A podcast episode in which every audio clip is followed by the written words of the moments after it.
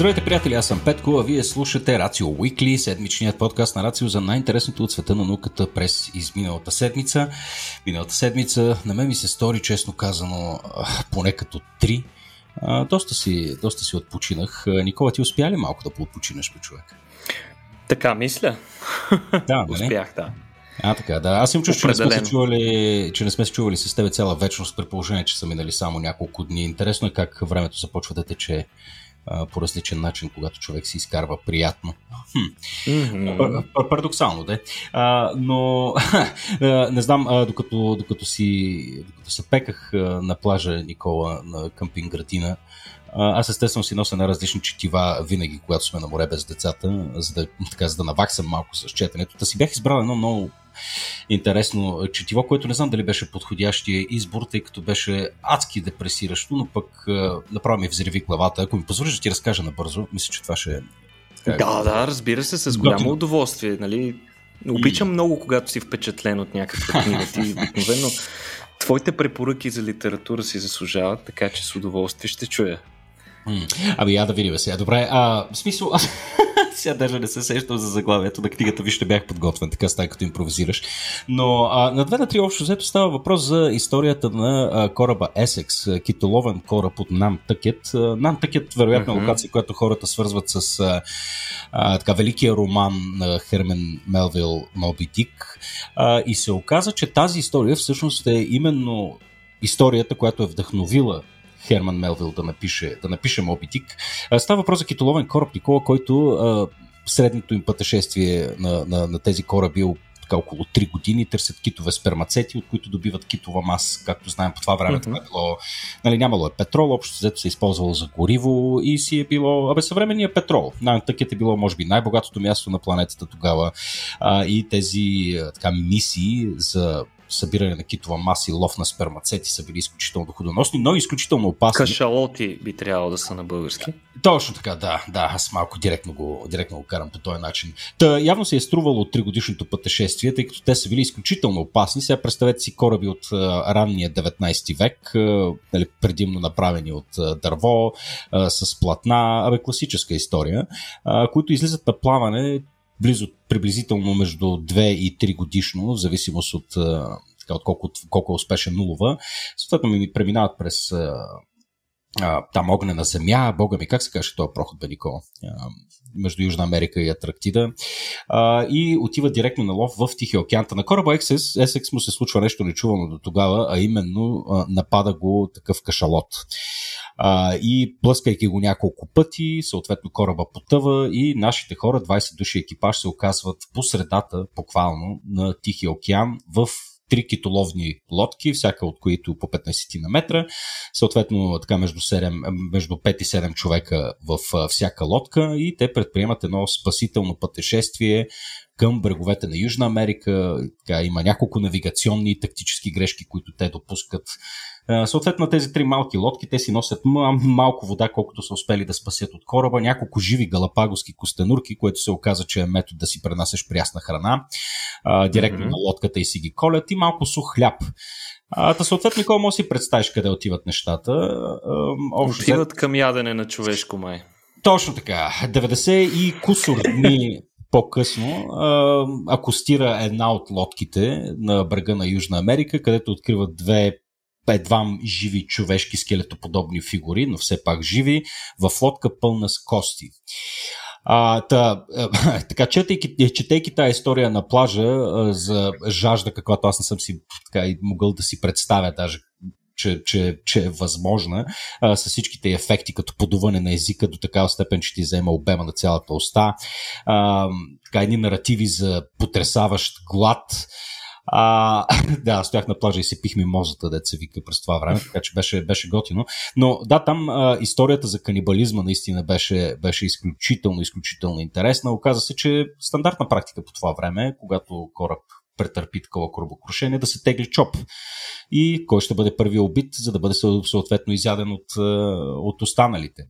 Та, това е общо взето а, историята. История за е, съвременна форма на кани, канибализъм с леката ирония, че те не, зе, не, не предприемат пътешествие към най-близкия остров, тъй като се страхуват от канибали, ксенофоби недни, а в крайна сметка те самите се превръщат, се превръщат в такива. Да, истинската история на кораба Essex от Нантъкет, книгата може и да оставяме някакво описание.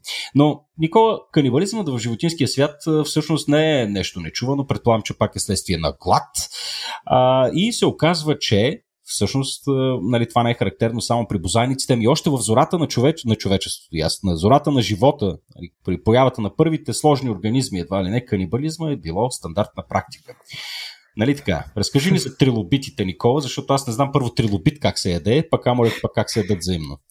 Ами, е, това е наистина нещо много интересно. Ти доста интересен скок направи с твоята история към канибализма на трилобитите. Тук, е, започвайки разговора за трилобити и така откривайки епизода с е, интересна научна новина, трябва да кажа, че днешния епизод пък ще бъде до голяма степен свързан с нашия тематичен месец, месеца на живота, но вместо да си говорим за обичайните практики на сега живеещите организми, ще се фокусираме повече върху тези, които вече не са тук, тези, които отдавна са умрели, както всъщност са и останалите 99,3-4% от целия живот, който някога е възниквал на планетата, вече е изчезнал. Та ще си поговорим за отдавна изчезнали организми и интересни факти, които сега стотици милиони години по-късно, ние, десетки или стотици милиони години по-късно, ние разбираме за тях и техното житие и страдания. Сега конкретно за трилобитите, а, това по същество, което учените са установили в това последно изследване, е може би най-стария известен до сега пример за канибализъм. Нали? Канибализъм ние много често си го а, интерпретираме по начина, свързан с твоята история, нали, хора ядат хора, но по същество определението за канибализъм е случаите, в които представителите на един вид са изяждани от същия вид. Нали, това до голяма степен чисто еволюционно не е много окей, okay, но пък понякога в пристъп на така, отчаяние някои видове са принудени да прибягват и към това. Та, в случая те са се натъквали, ученици са се натъквали на свидетелства за ужасяващи сцени по дъното на моретата през периодът Камбрии, т.е. преди около 500 милиона години, Петко. В смисъл това не съм сигурен, че може да си го представим двамата с тебе колко е, но е преди... но е много, но преди много, много време и, и, и, и преди ужасно много време преди изобщо динозаврите да бъдат замислени. А, та, всъщност, те са датирали а, тези а, фусили, които, на които са се натъкнали, на а, около там 500, 480, 500 милиона години. А иначе по същество трилобитите са появили преди 541 милиона години. В смисъл, може да си представите, ние хората като биологичен вид съществуваме силно от 500 хиляди години. Това животно е живело преди 541 милиона години. Тогава за първ път имаме първите свидетелства за наличие на трилобити. Тези животни а, по принцип са бронирани, т.е. имат много дебел екзоскелет, а, и интересното при тях е, че тъй като този дебел екзоскелет е много силно минерализиран, той се и фосилизира добре, на което се дължи факта, че ние имаме ужасно много свидетелства за трилобити. Т.е. знаем много за тях, тъй като имаме много находки от трилобити. Да кажем, други животни, които са имали по-меки тела, не са имали такива черупки, такива брони, а, за тях има много по-малко свидетелства, защото те не се фосилизират толкова добре. А, та, най-вероятно трилобитите са се хранили с по-дребни животни. Това е било най-често срещаната им храна. Сега, а, конкретните фусили, които ученици са разгледали, те са добити от Кенгуровия остров в Южна Австралия и съдържат два вида различни трилобити. Защото като кажем трилобити, не става дума за един вид, става дума за цяла група организми, която се състои от десетки, стотици или може би дори хиляди видове. Та двата вида са от един и същи род. Родът е редлихия. Единият вид се казва редлихия такуензис, а други, който е филтратор, т.е. такъв, който се движи по дъното и филтрира различни а, малки организми, с които се храни, а другият е редлихия рекс, нали, малко като тиранозавър рекс, но а, а, такова, а, трилобит рекс, си го представете. Та, този трилобит рекс а, е бил вече хищен вид. Той се нападал други видове, за да ги яде. Сега, повечето редлихията коензис, които са открили а, учените в съответния район, са имали интересни следи от охапвания, т.е. преди си цели парчета от черупката им са липсвали, така с формата на, на, на кръгчета, което а, се е наблюдавало най-често в задната част на тялото на тези древни животни, като учените предполагат, че те са били нападнали нападнати от въпросната редлихия рекс, хищника, за който си говорихме по-рано. А, но в, нали, една от причините да смятат, че въпросният редлихия рекс се е хранил с а, редлихията коензис, е факта, че по дъното, освен нали, останки от тези древни животни, ученици са се натъкнали и на фосилизирани изпражнения, Петко, които се наричат копролити, mm-hmm. а, като сред тези копролити са намерени остатъци от черупки на трилобити. Тоест, очевидно, едните трилобити са ядяли другите. Обаче, тук ученици са се натъкнали на нещо много интересно и това е, че подобни следи от охапвания е имало и по хищните, по хищните трилобити Редлихия рекс. Това означава, че този вид трилобити в някакъв, в някакъв момент са прибягвали към, нибали, към канибализъм и са се хранили едни с други. Сега, как се е случвало това не знаем много добре, тъй като а, от наличните ни фосилизирани данни не можем да си извадим точни а, представи за това как изглежда устният апарат на трилобитите, но това, което знаем със сигурност е, че те не са имали зъби и челюсти в класическия традиционен смисъл на думата, като си го представяме сега с тебе, ами по-скоро са имали множество видоизменени крачета по долната повърхност на тялото. Представи си го като някакво раче, като някои от тези крачета а, в основата си са имали специфични, много твърди рогови зъбци, които са сочили навътре. Значи те са представлявали нещо като инструмент за отваряне на други рачета. А, като много са приличали на тези, които се използват в луксозните ресторанти, да кажем, където имаш специален инструмент за отваряне на омара. Нещо подобно имало по, по, по долната си повърхност по тези кръчета.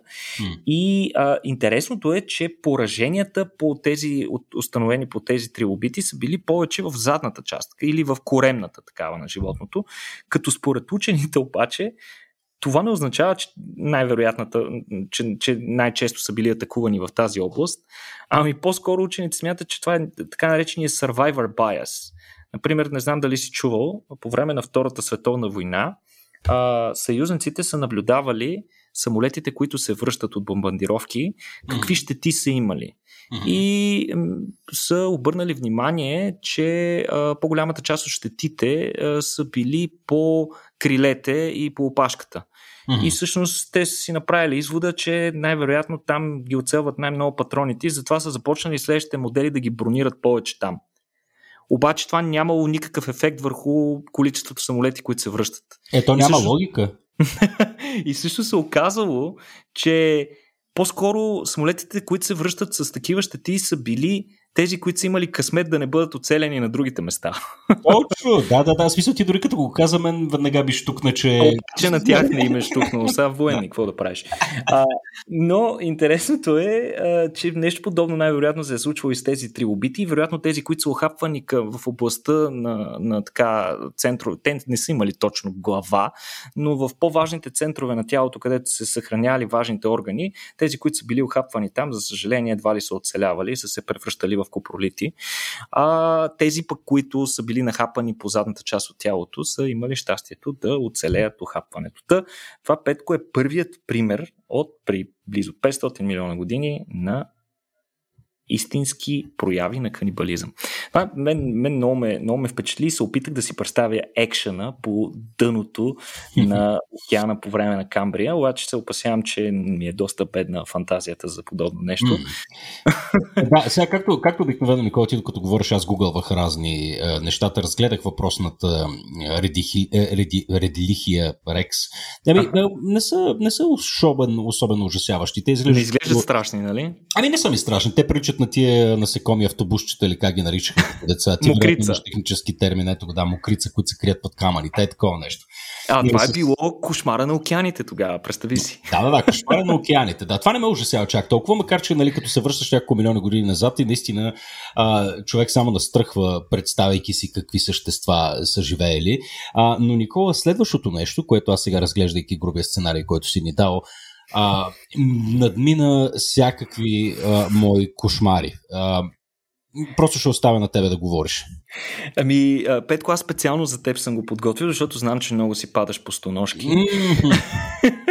Та, а, учени, а, учени се натъквахнаха, изследвайки фусили по бреговете на Северна Англия, на фусил на древни стоножки, които Петко забележи са с размер на автомобил, които са живяли преди 326 милиона години, горе-долу тогава, е датиран, тогава са датирани въпросните фусили. Та това е и фусилът на най-голямата стоножка, откривана изобщо някога. Дължината й според учените е достигала до 2,7 метра. И тя най-вероятно спада към изчезналият отдавна род артроплевра, който, който род фактически съдържа и най-големите безгръбначни изобщо откривани някога. А, фусилът всъщност не е бил чак толкова голям, той е бил съдържа само 75 см от тялото, които 75 см отново звучат ужасяващо сами по себе си. Предостатъчно семена. Да, но това е съдържало само част от животното, което вероятно е тежало близо 50 кг. А, за съжаление, учените не са успели да открият останки от главата и това ги кара само да гадаят по какъв начин не изглежда устния апарат на подобно същество. Ужасяващо. Ужасяващо изглежда. Иначе трябва да напомним, че по това време Англия ле, реално е лежала близо до екватора. Тоест, а, климатът по това време е бил много по-горещ и влажен в този а, район на планетата. Като а, интересен факт е, че по принцип учените се смятат, че членестоногите не могат да стават много големи като размер, тъй като кислородът е концентрацията на кислорода в атмосферата е нещо, което ограничава техния размер. Причина за това е факта, че повечето членестоноги, а, сухоземни членестоноги, те, те дишат с помощта на специфични отвори, които са разположени гордо на равни разстояния в различни части от тялото им. Тези отвори за, от тях стартира една тръбичка, която навлиза навътре в тялото и всъщност кислорода влиза, въздухът влиза през тези тънки тръбички и дифундира вътре в тъканите им. Съответно, както можеш да си представиш, липсата на дихателна система, бял дроб, хриле и така нататък прави дифундирането на кислорода вътре в тялото доста по-труден, отколкото отколкото при висшите организми и затова те не могат да достигнат много големи размери, освен когато кислородът е много голям. Е, е, с много висока концентрация. Както знаем, е имало период на планетата, така наречения голямо, голямото окислиращо големия високо окислиращия период на планетата, когато кислородът е достигал над 30%. А, обаче, а, интересен Факт е, че тези открития, всъщност тази находка е направена от времето преди въпросния пик в концентрацията на кислорода, когато така известните а, свръх водни кончета са се наблюдавали, които са били с размах на крилата над 2,5 метра. А, да, това нещо, тази находка, т.е. тази чудовищна а, стоножка е живяла в а, период, когато концентрацията на кислорода е била някъде около 23%, което е много близко до сегашната концентрация, която Петко колко е? А, 5, 20. 21. 21. Около 21% е концентрацията, т.е. до голяма степен това животно сигурно е можело да живее и до наши дни. Да, това ще да питам, искаш да ми кажеш, че е възможно. Оказва се най-вероятно, че концентрацията на кислорода не е единствения определящ фактор. Вероятно, животното е имало определени адаптации, които му позволяват да стане толкова голямо и да не се задушава. А, също така, а, според учените, размерът е форма на адаптация на това животно, а, кое, който се дължи най-вероятно на някакъв доста сериозен и неограничен източник на храна, с който то е разполагало. И най-вероятно не е имало хищници, които да са достатъчно големи, че да го ядат. Затова то е имало стимул да стане достатъчно голямо, за да няма врагове. А, представителите на рода, на въпросния род, са живели около 45 милиона години. Нека напомним, човечеството до тук е живяло около 500 хиляди, така че тези доста по-дълго са, са а, живяли на нашата планета, а, но после незнайно поради каква причина, а, като повечето видове и те са изчезнали безвъзвратно и без да оставят никакви следи, освен въпросните фусили. Така че, Петко, успокой се, няма такива стоножки и скоро не се очертава да има. Оф, и слава богу. Значи, това е едно от нещата, за които не съжалявам, че ги няма. Между, между другото, също водните кончета с размах на крилата 2,50. Абе, изобщо насекоми, които са по-големи от е, нокътя на палеца ми, не мерси. Имам, имам страшна фобия към тия неща. Да, и сега има такива, нали, не са много, но както да. знаеш, нали, няма някакви чудовищно големи насекоми. Има, има такива, да. Има. То, твоето не е точно насекомо, но ще я кажа, че у вас си гледаш нещо, а заради това няма стъпе у вас никога. Между другото, паяците имат много особени, имат много по-особена форма на а, дихателна система. Те дишат с едни така наречени книжни бели дробове. Mm-hmm. Малко им позволяват да стават малко по-едри, но и те не, са, не, са, не могат да стават чудовищно по-големи.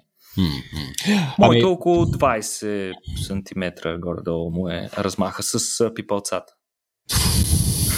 Не. Ноп, nope, ноп. Nope. Nope. Oh, добре, еди хубаво. Да, тези неща хубаво, че ги няма, Никола, поне от лично моята ми гледна точка.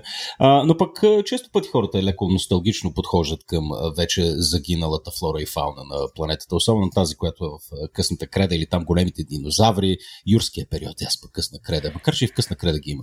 А, Та да, динозаврите малко си позволяваме да подхождаме по-романтично към тях, най-вече заради поп-културата, вероятно. Jurassic Park, Алабала, всички знаем историята. Децата универсално ги харесват, а, но пък да не забравяме, че и те са били доволно ужасяващи. Та, Никола, от теб следват няколко истории за динозаври.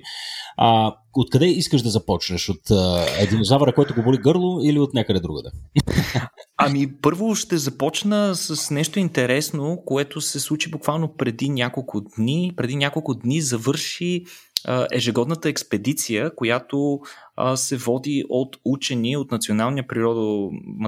Националния ох, Natural History. Как се превежда? Природонаучен. Излезе ми, излезе ми от главата ужас.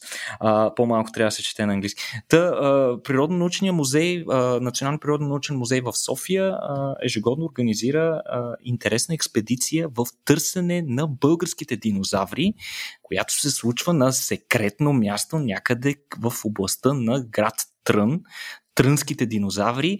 А, та един от основните хора зад тази експедиция е нашия добър приятел Владо Николов, с който сме правили няколко лекции на тема динозаври.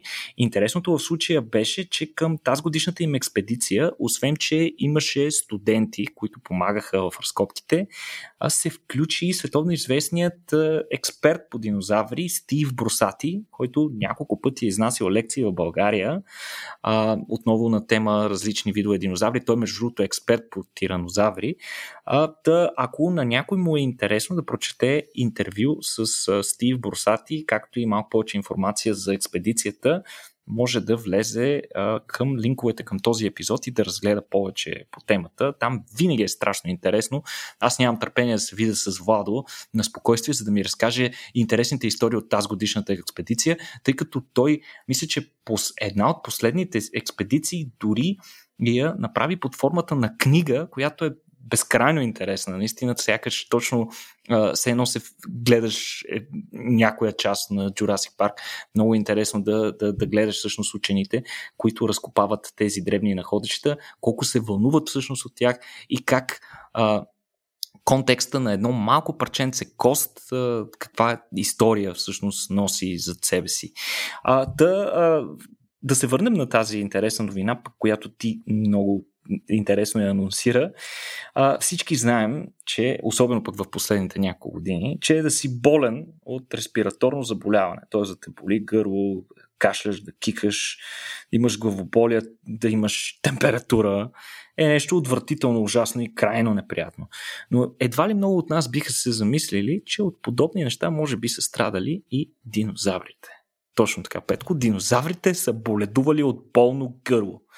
И а, първи свидетелства за подобни инфекции са получили учените, които са изследвали стари кости и които те са открили свидетелства за респираторна инфекция.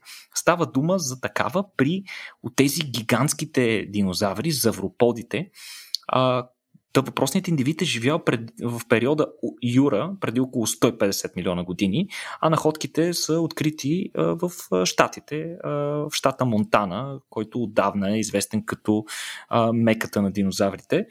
Та въпросният субект, учените са го нарекли Доли. И те са установили при него различни малформации по костите на врата. Тоест, шините прешлени които са придържали гигантските вратове с тези, които тези титани са достигали до най-високите клони, за да си набавят храна, късайки различна растителност.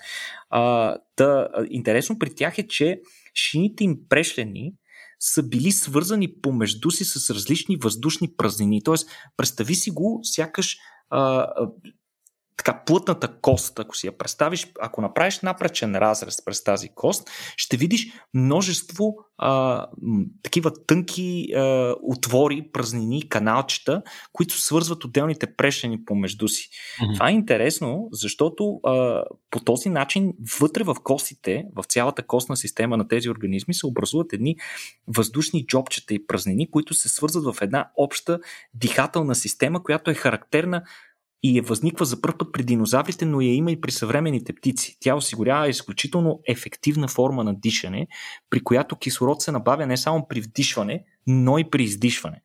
И а, всъщност тези празнини, вътрешността на тези празнини е мястото, където ученици са открили множество увреждания – като най-вероятно това се дължи на тежка респираторна инфекция, която може би дори е довела до смъртта на животното на възраст около 15-20 години.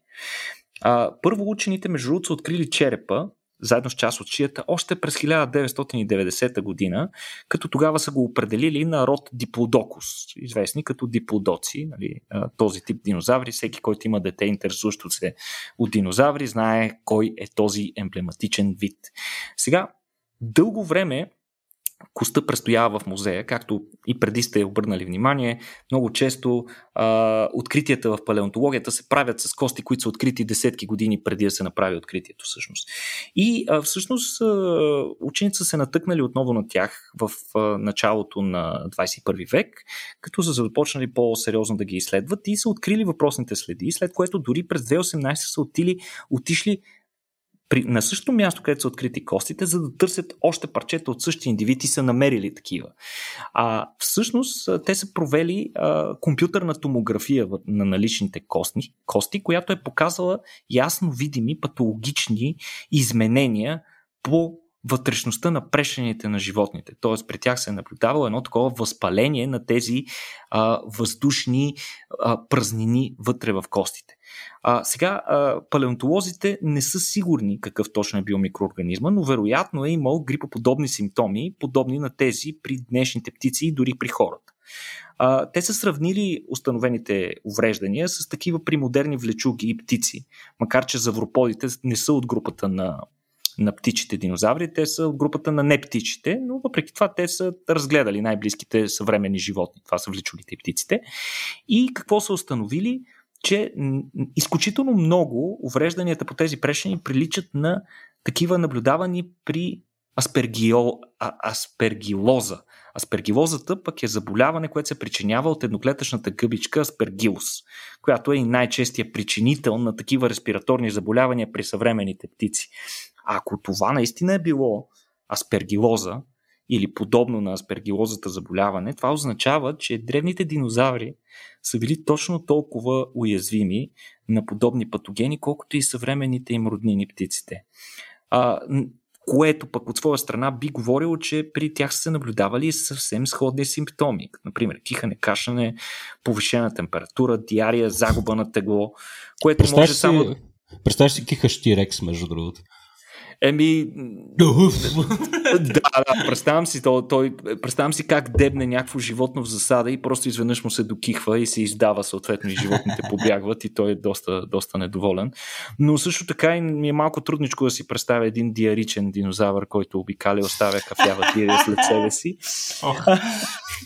Но а, всъщност учените не са съвсем сигурни дали това е убило въпросният екземпляр но се знае, а, не се знае, нали, тъй като аспергилозата а, понякога е смъртоносна и при съвременните птици, вероятно а, тогавашният патоген даже може и да е бил по-патогенен или по-малко не е много ясно. А, но пък със сигурност това се е отразило на, на, неговия, на неговата способност да оцелява, тъй като докато е болно едно животно, тъй като завроподите се движат на групи, една от характерните а, особености на поведението на животните, които живеят в а, големи групи, е факта, че когато някой от индивидите се разболее, обикновено той се дистанцира от останалата част от а, стадото. А, или пък а, директно стадото го прогонва. Един от двата варианта варианта. А, по този начин съответният индивид не може да се възползва от защитата на, на, на голямата група и това го прави много по-уязвим и по-лесна плячка за хищници, особено пък когато е омаломощен от диария, температура и кашлица. така че можем да гадаем, че вероятно имало лоша съдба този конкретен диплодок, но пък ни отваря очите за това, че и тези животни са страдали. Да. Те да се каже. Абе, винаги ми е било чудно в света на палеонтологията как, е, как аджаба така, изучават меките тъкани, органи и, и, и, и всичко останало, съдейки само по костите. Вероятно си имат някакъв метод, но това е разговор, който трябва да проведем с Владо Николов и разговор, който всъщност ние сме водили, но явно не съм внимавал. Нали? а, така че там до голяма степен все пак до някаква, до, до, до някаква степен нещата си остават все пак с някаква, някаква спекула. А, но пък и следващото, следващото пък ми е съвсем странно и това е, ако продължаваме да седим на темата за T-Rex, е как аджаба са разбрали каква е формата на нощната му ябълка, Великова? ами, разгледали са остатъци от черепи. Всъщност, формата на очите и на очната ябълка при динозаврите като цяло не е много добре изследвана област от палеонтологията. Така че това са вече съвсем изключително нови и силно спекулативни новини. Но пък интересната новина, която идва всъщност е, че тиранозавърът, тиранозавър Рекс вероятно имал много особена форма на очите си. оказва се, че повечето хищни динозаври са имали сферична очна ябълка, такава каквато сме свикнали при повечето животни, такава каквато имаме и ние. Но пък най-едрите хищни динозаври, като тиранозавър Рекс, са имали много по-малки очи, които са имали форма, нека я наречем обратно крушовидна форма. Учените я наричат с форма на ключалка. Сега, защо са имали такава форма? Каква е била причината? И те, между другото, даже са имали по-малки очи, отколкото би трябвало за размера си. А, сега, а, това е също много силно спекулативно, като всичко в а, палеонтологията, но пък а, то се подкрепя и от други а, фосилни доказателства, като например още няколко от по-големите видове хищни динозаври, при които формата на очната ябълка е също подобна. А, а, сега, оказва се, а, поне според учените, това вероятно се е позволявало на по-голямо количество мускули, повече муска, мускулна маса а, да се закрепя в тази област на, на черепа. Тъй като а, повече мускули а, директно се интерпретира като, много, като възможност да правиш по-силна захапка. А тъй като горната челюст е много близко до очите, а, всъщност мускулите, които се захващат в, този, в тази област са много важни, за това ти да, да постигнеш много силна захапка. Както знаем, всъщност, захапката на тиранозавър Рекс вероятно е била една от най-силните в животинското царство изобщо някога възниквала през всичката история на, на Земята и на живота на Земята. Та учените са използвали специални компютърни модели, които показват, че подобно устройство на очите, при които те не са, вместо да имат огромна очна ябълка, ти имаш, спестяваш място, като тя е такава обратно крушовидна, а, подобно устройство води до разсейване на много, много по-добро разсейване на енергията, която се получава при силното натоварване от мощната захапка.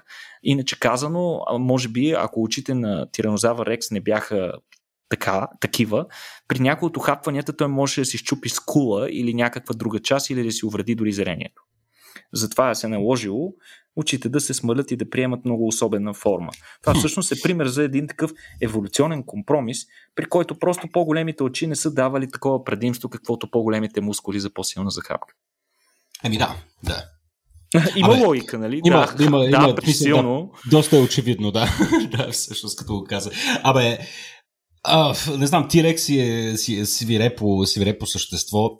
Но и преди да. с, с Вал, като сме си говорили а, а, нали, по, темата, по темата динозаври, по принцип винаги сме удряли леко на камък, що се отнася до тяхното поведение, социална организация, а, да не говорим пък за неща като емоционално състояние, интелигентност и, и прочее. Там просто няма, няма, няма доказателства. А, макар, че пък за някои от поведенческите характеристики на, на, на отделните динозаври може да се съди и по тяхната анатомия, както и го правим и с хората. А, в смисъл такъв, че откривайки нали, всеки, ако, ако всяка, всеки втори скелет, който намираме с а, м, така, прободни рани или с така от секира по главата, можем ясно да съдим, че тогавашното общество е било далеч по-агресивно от сегашното. Летели, летели са секири повече тогава. Да, да, да, да точно така. Та, та се оказва, че а, общо взето образа, който ние имаме за тиранозавъра, а, се потвърждава именно от, от подобни доказателства. А, в смисъл такъв, че това не е просто звяр, който ние сме си измислили, а той наистина е бил звяр. Абсолютно. И, и, и много интересни доказателства, тъй като вече си говорихме за челюстите, говорихме си колко чисто еволюционно инвестира тиранозавър Рекс в а, изключително мощната си захапка. А сега ще си поговорим за това как, по какъв начин те са я използвали, освен типичната за хващане на плячка. Оказва се, че а, по десетки черепи от тиранозаври, които ученици са анализирали, те са установили много с характерни белези, а, които показват, че животните явно много често са се хапали взаимно по лицето след достигане на полова зрялост. Какво означава това? Значи ученици са хванали и са изследвали 202 фусила от тиранозавър Рекс, които са били на животни с различни размери, различни възрасти и различен пол. Това, което те са установили е наличие на белези при над 60% от възрастните тиранозаври. Сега, как, как се екстраполира това? Сега, как, какъв извод можем да се извадим? Първо трябва да разгледаме къде са разположени въпросните а, белези. Оказва се, че позицията им позицията на въпросните захапки а, а, са разположени в областта на главата, а разстоянието между отпечатъците от зъби в, а, в тези а, поражения по черепите им сочи, че почти със сигурност те са захапани от същия вид. Особено при все, че по същото време не е имало други хищници, които а, да нанесат подобни поражения, тъй като другите подобни хищници са били по-малки. Тиранозавър Рекс е бил върховия хищник за времето си. Сега, а, освен това, въпросните белези са били на много сходни места при повечето индивиди, което вече говори за нещо, което е свързано с характерно поведение за тиранозаврите. А, друго интересен, друг интересен факт е, че повечето такива белези са имали признаци на доста добро зарастване което означава, че въпросните травми не са били фатални, но пък са се повтаряли периодично в живота на полово тиранозаври. При малките тиранозаври нямаш такъв тип травми. А, много по-често тези травми се срещали при мъжки, но го има и при някои женски. И сега учените правят предположението, че въпросните травми най-вероятно се дължат или на защита на територия, между отделните тиранозаври, които са се биели и са защитавали собствената си територия, или при конфликти за партньор, при които, да кажем, два мъжки тиранозавра се бият помежду си за правото да ухажват женската. Но също интересна теория е, че може да се дължи на агресивно брачно поведение при което мъжките и женските динозаври при копулация се гризат и хапят. Uh, разбира се, че го правят. Страстно, Петко. Сега, а, от, от белезите а, а, това, което учените са заключили е, че вероятно сцената на подобна схватка между два тиранозавра, животните обикновено най-вероятно са заставали едно до друго и с рязко завъртане на главата си и штракане на челюстите си са опитвали да захапят противника за черепа или за челюстта, тъй като там най-често са били въпросните травми. Подобно поведение е много подобно на битките при каймани, алигатори и саламандри, днешните каймани, алигатори и саламандри. Така че, вероятно, това е някакво много първично, такова чисто влечукско поведение. А, като при тези съвремени видове понякога битката бива предшествана от агресивни пози, заплашителни действия и така нататък. Така че можем да си представим, че преди да се впуснат в битка, тиранозаврите са появявали, проявявали подобно нещо. Нали? Можем просто да фантазираме. Най-близките им родственици, птиците, а, с течение на еволюцията са развили плътно покритие с пера и при тях някакси а, този тип а, брачни и териториални схватки в момента се извършват по-скоро демонстративно чрез демонстрации, които са станали водещите при тези видове. А вероятно тиранозаврите като представители на под а, примитивните така, птици, ако можем така да го наречем, а, са имали вероятно поведение по-близко до, до това на, на крокодилите. Но е много интересен факт, че може да си представиш два тиранозавра, които правят секс и се хапят и кръв тече в устата им и те изпадат в някакъв екстаз. Просто... А, не знам дали това ми разваля апетита, но по никакъв начин не се отразява на либидото ми. единствено, единствено гласа, който използваш, Никола ми действа. не, не, мога, не мога да го докарам, но е било, било е кърваво. Било е yeah, много било, интересно. Било е кърваво. Еми да, то ние с, с теб сме правили, а, с теб, така ние сме правили събития, а, свързани конкретно с темата е, животински секс и там нещата са абсолютно потрясаващи. Даже то, ти, ти беше водеща фигура на сцената тогава. Аз лично се пръснах от смях а, и от какво ли не. А, и затова решихме да направим още едно такова събитие, което предстои кога, Никола? Ами, нашите слушатели ще имат възможност да чуят този подкаст в понеделник 22 август. На, буквално на следващия ден, на 23 август, имате възможност в Кинокабана да проследите второто издание на въпросното супер успешно събитие, а, където този път водещ няма да съм аз, но пък другият водещ ще бъде част от това събитие. Mm. Тома Штилянов ще ви разкаже още от а, безкрайния си репертуар от а, нестандартни и не много прилични поведения, които се срещат в природата, които идват само да, да ни покажат, че ние не сме открили топлата вода.